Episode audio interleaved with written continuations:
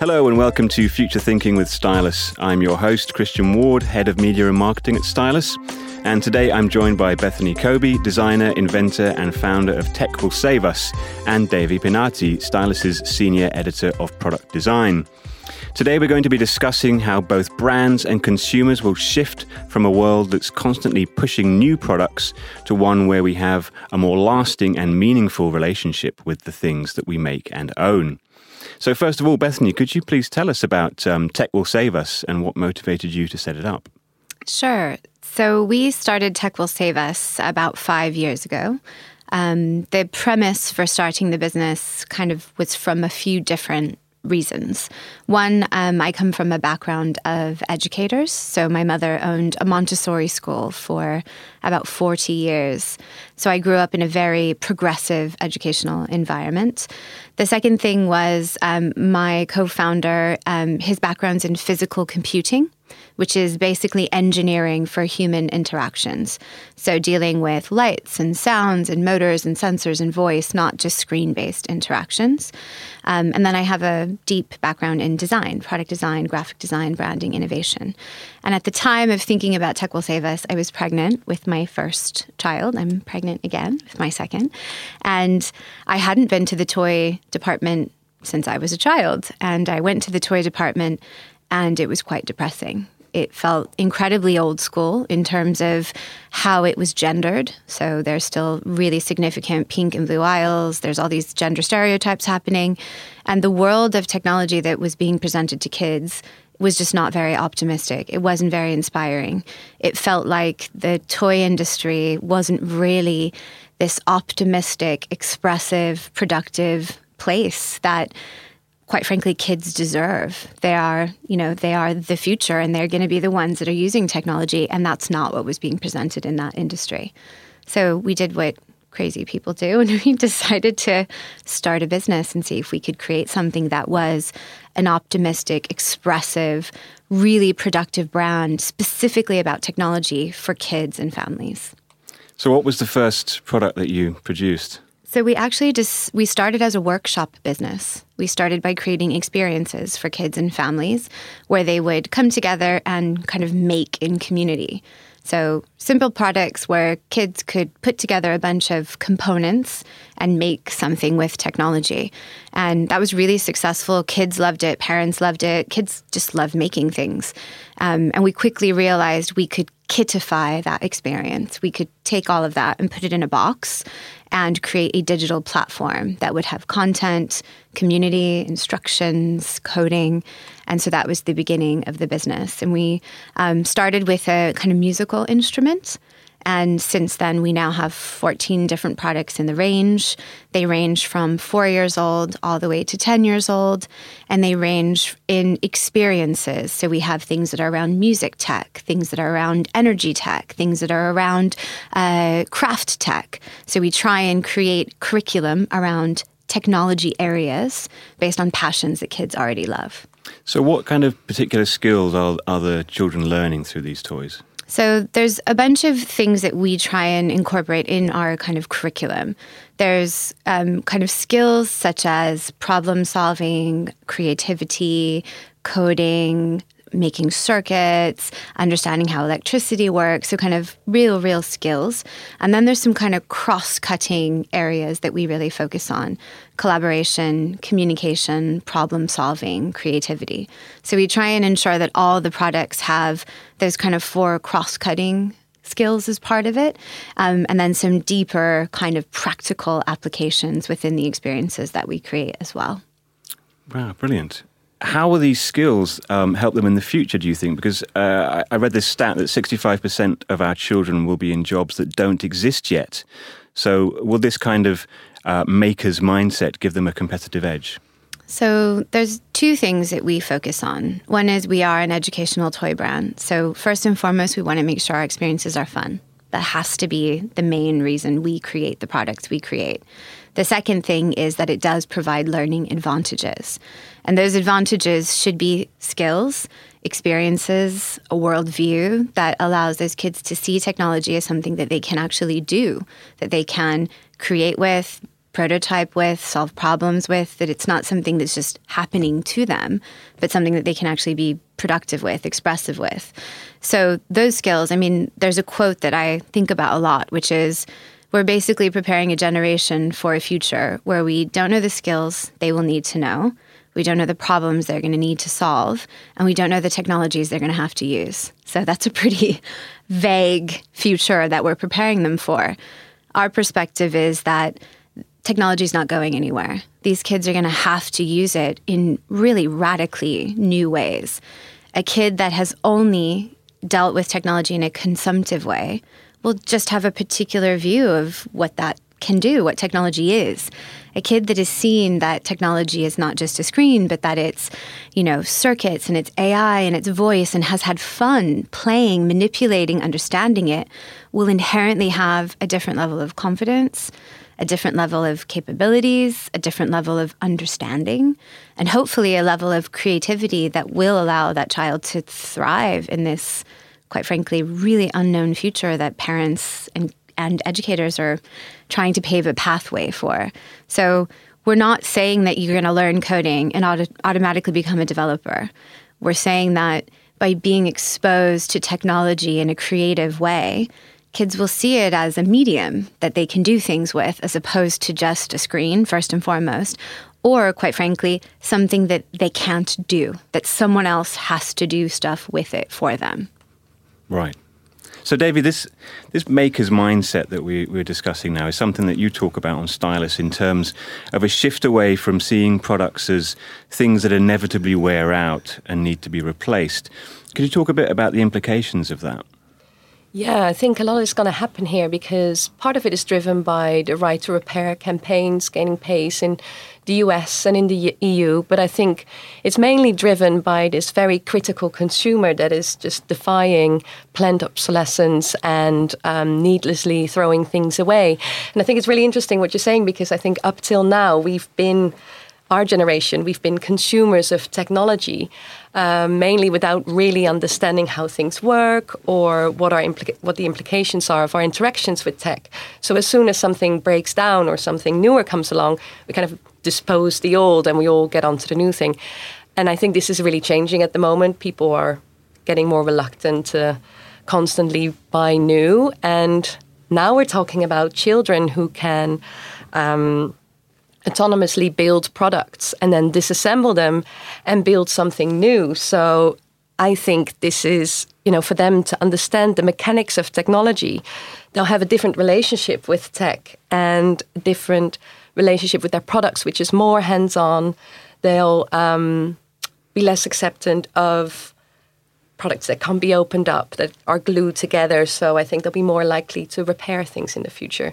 So it sounds like a very interesting way to go. And um, I think companies and brands really have to accept that making things last longer is not anti consumerism.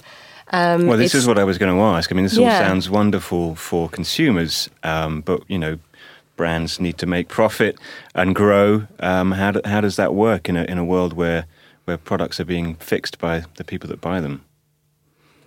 I mean, in our case, the way we look at it is that that people won't stop buying certain things that they need. However, the brands have an opportunity of creating long-term relationships with their customers where they really understand the needs of those customers. So for us, it's really about getting to know our customer, which we call the future focused family. It's a family that's really engaged in their kids' lives they care about what's happening in the environment. They're worried about politics. They care about education. It's less of a demographic and more of a kind of ethnographic kind of perspective on parenting, quite frankly. And those parents, those families, they curate technology. They're not anti technology, they're not anti consumerism, but they curate what's in their lives because they are making choices, they're being discerning.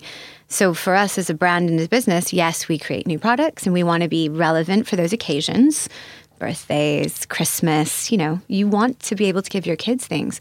But we also want to be really innovative and be able to provide services and experiences and long tails of content, activities, make making kind of opportunities where you're just using stuff in your kitchen. So our job is not to just create new things for the sake of new. It's to actually build a long relationship with those people, those families, where we're actually helping to solve problems like what am I going to do on Saturday with my five year old? Or, you know, half term is coming up and I have a week of, you know, time. How am I going to do that? Or, my son really loves gaming, but I really don't want him to play Fortnite. What are my other options? So it's really going deep into that and understanding what is that long term relationship we can provide what are the right ways of doing that? Some of those might be products, but some of them might be services, experiences, content, other things that we can provide.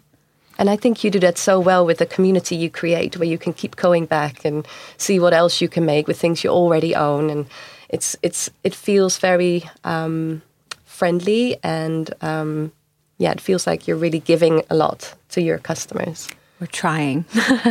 Dewi, have you seen any examples of other brands that are sort of doing this same sort of thing with community and experiences?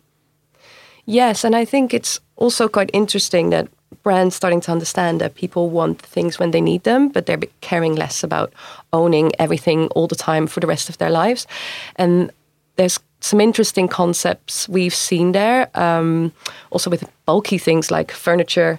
Um, and a nice family concept is um, a furniture brand from Chicago called 57th Street, where they sell you um, hardwood furniture, so it lasts very long. And it's also promoting um, their belief in how long their products will last, because if your lifestyle changes, you can return your table. Um, you know, if you have two kids and you just need a bigger table, then they will buy it back from you they will restore it and then sell it again for a slightly lower price to make sure it's kept on being circulated. And then you can you get store credit you can buy yourself a bigger table. So it's you tie those customers to your brand because you give them store credit they will buy another table from you. But it's just creating this more friendlier um, environment um, yeah which is much more about creating a relationship i think. Mm. so I, I come from a marketing perspective at Stylus, so this sounds, you know, really exciting and and makes a lot of sense. Um, but I imagine there's probably a little resistance from consumers in this idea um, that they can't just buy products and then get the next one, and, and they're going to have to get sort of involved, and it's going to be a bit more participatory and interactive.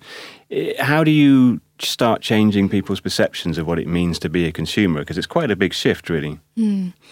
I mean, I, I think there's a I think there's a few kind of angles to that. I think one is is about the brand really understanding the customer and understanding that the customer we're focused on actually does want to participate. So in our case, the future focused family, the thing that comes up time and time again is that they actually want to spend time with their kids and their kids actually want to spend time with them. So it turns out kids from 4 to 10 still actually want to spend time with their parents and their parents are just more than happy to want that as well because once they reach a certain age that maybe becomes less and so we really want to capitalize on that. So they want to spend time together. So our job is to say, great, how can we give you opportunities to do that?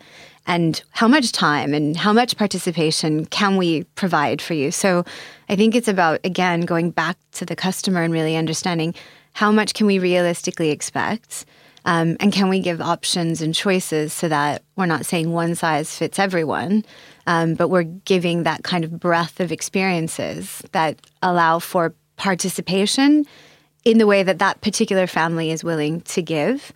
Um, I do think the other side of it is more to what you were saying that there is a dramatic shift in people actually wanting to really participate or know more about the brands that they're you know, working with or giving their hard earned money to. They want to know that that brand has a perspective on the world, that that brand is, you know, iterating and trying to do things in a new and different way, even if they haven't solved the problem. They want to have transparency that that brand is making efforts to do better. One, because hopefully that person themselves is trying to do better. So they want to feel that value alignment. Um, I think brands that aren't talking about that, I don't think they're being authentic. I think people see through them, and that that creates not not just a lack of participation. It just becomes fully transactional. That's all you do is transact, which is fine for a brand to be that. I think the brands that people love, the brands that people are super loyal to, they're more than transactions ultimately. I think what we're discussing now is obviously quite. Um, it makes a lot of sense for brands that are just starting out. They can build, they can bake this into their DNA from the beginning. If you're an established brand that's been around for 20, 30 years, how do you adapt to this new future? Who wants to take this? I mean, one of the great examples, and it's such a used example, is Patagonia. You know, they they just keep reinventing what they are and the problems that they're trying to solve. Yeah. And they, you know, they do it new and different every single time because the problem continues to grow and continues to be different. And they're not claiming to have solved it. Neither are they claiming that they don't contribute to it. But they actively, like very actively, do things that represent their commitment to the problems, whether that's donating huge amounts of their proceeds, you know, and their profits to, you know, sustainable initiatives, whether that's building experiences that allow people to repair and bring products back, et cetera, et cetera, even though that might not be very profitable for them ultimately.